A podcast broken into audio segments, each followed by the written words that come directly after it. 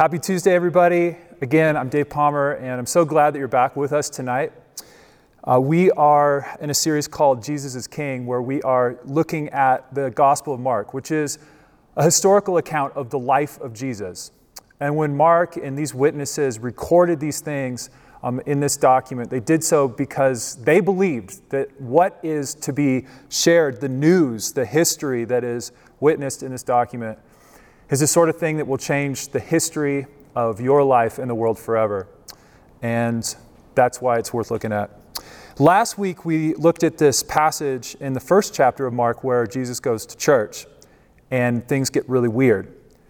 Um, immediately after that, the action um, in Mark's gospel starts to escalate. Like people catch on that this guy Jesus is pretty unique, and they're especially drawn to the fact that Jesus has the capacity and power to heal. And so, so many people would come to Jesus who were sick and needed physical healing, and some spiritual healing as well. Others who were demon possessed came um, and sought um, the help of Jesus. And as you can imagine, man, if there is somebody on your block that has the power to heal an ailment that you have no cure for, um, you're going to be very popular.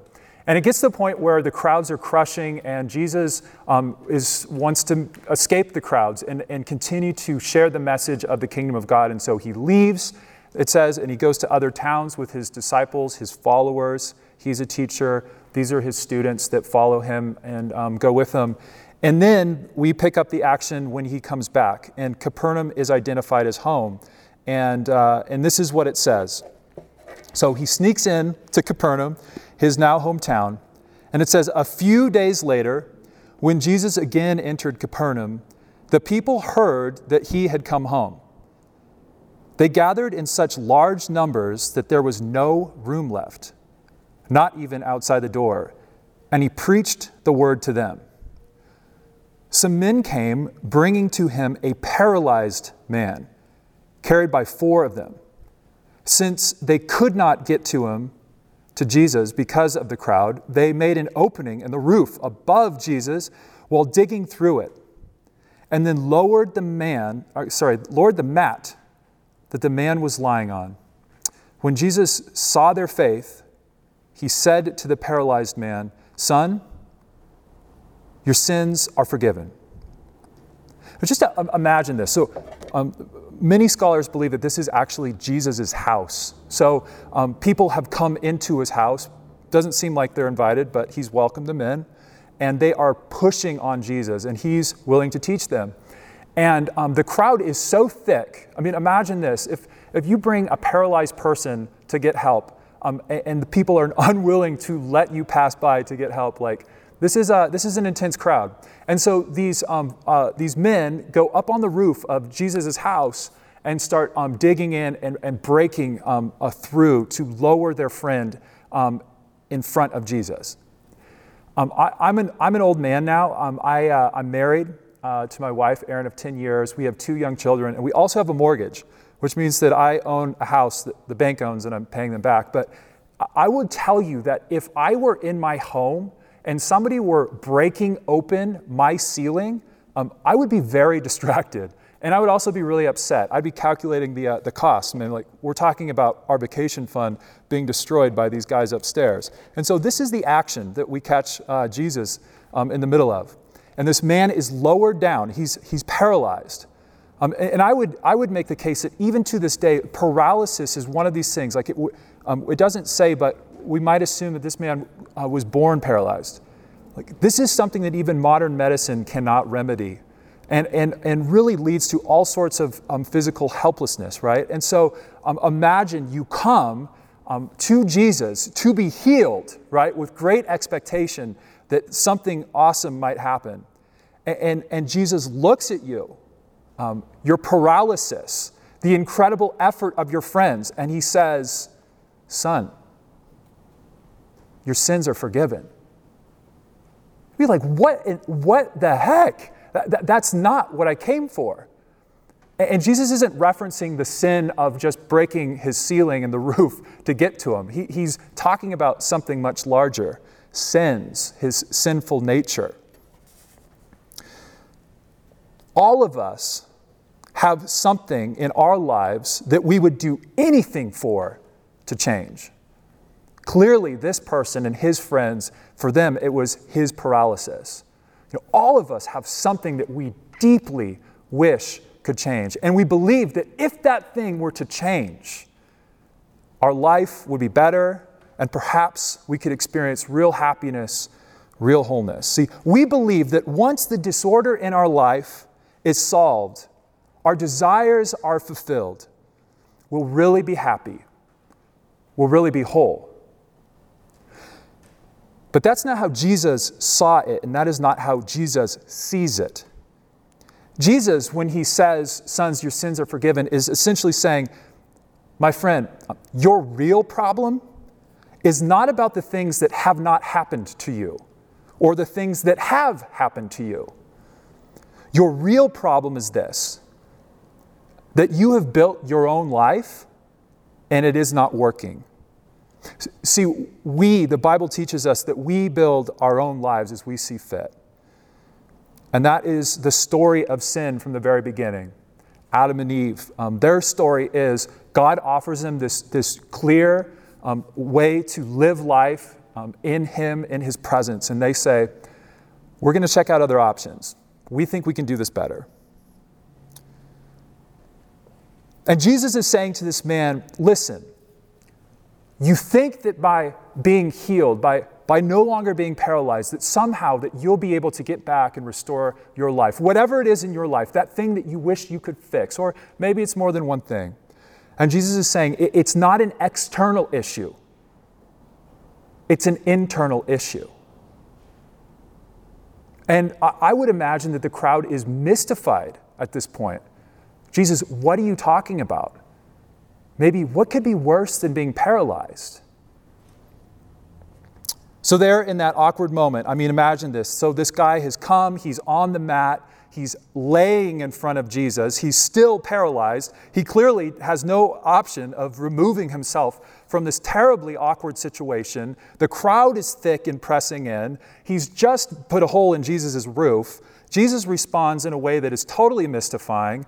And then off in the corner, this happens. This is verse 6 of chapter 2. Now, some teachers of the law, these religious experts, were sitting there thinking to themselves, why does this fellow talk like that? He's blaspheming.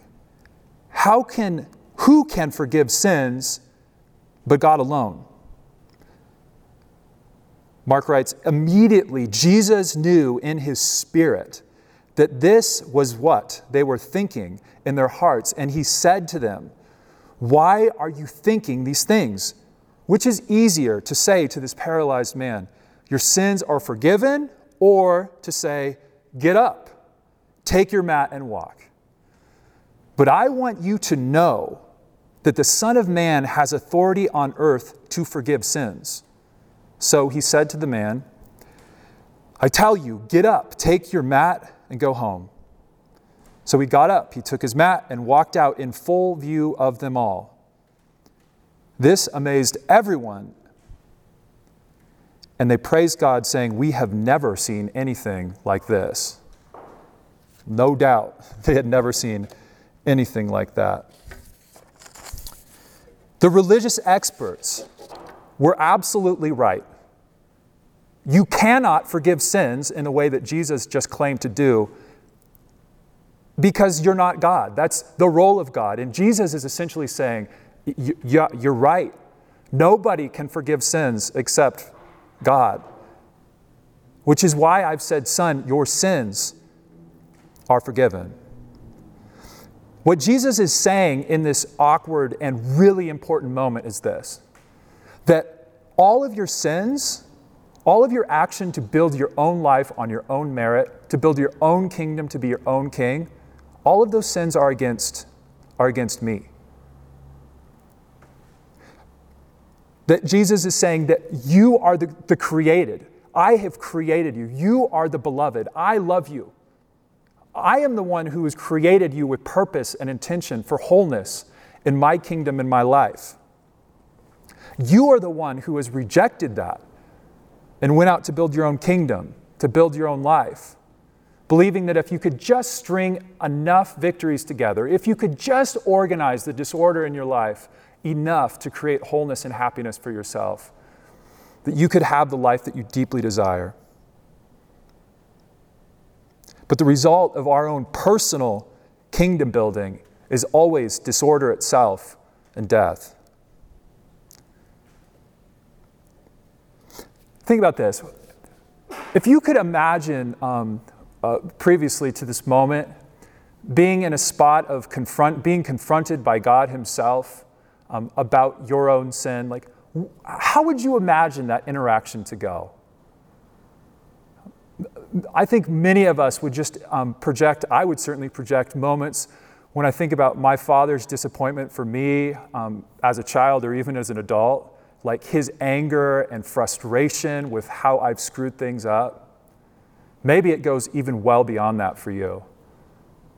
But I think one of the most remarkable things about this moment is here is Jesus, like the true king. And he is uh, confronting somebody that he has actually beef with. And the guy doesn't even know that there's beef there. And the first thing that he says is, Son, I forgive you. That God has come to us not to destroy us, but God has come to us to heal us. He has come with grace and with love, not judgment.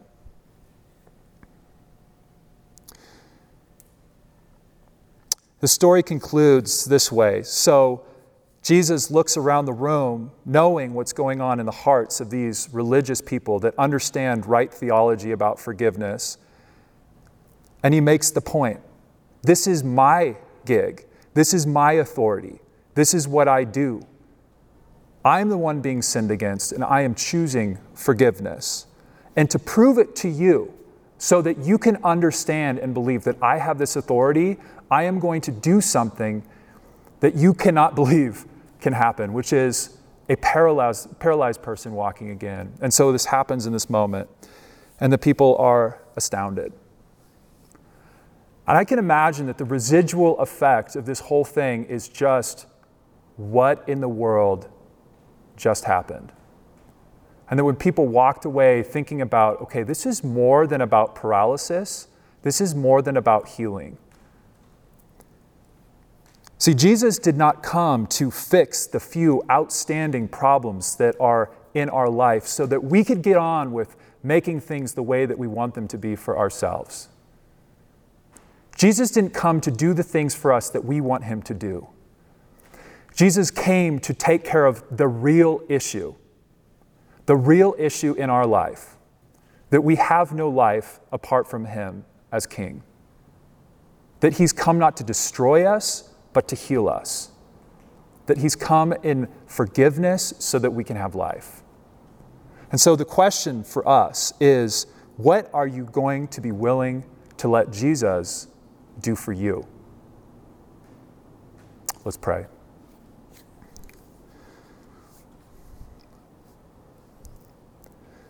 Jesus, we um, are so grateful for the way that you come to us, um, not to condemn us, but to save us.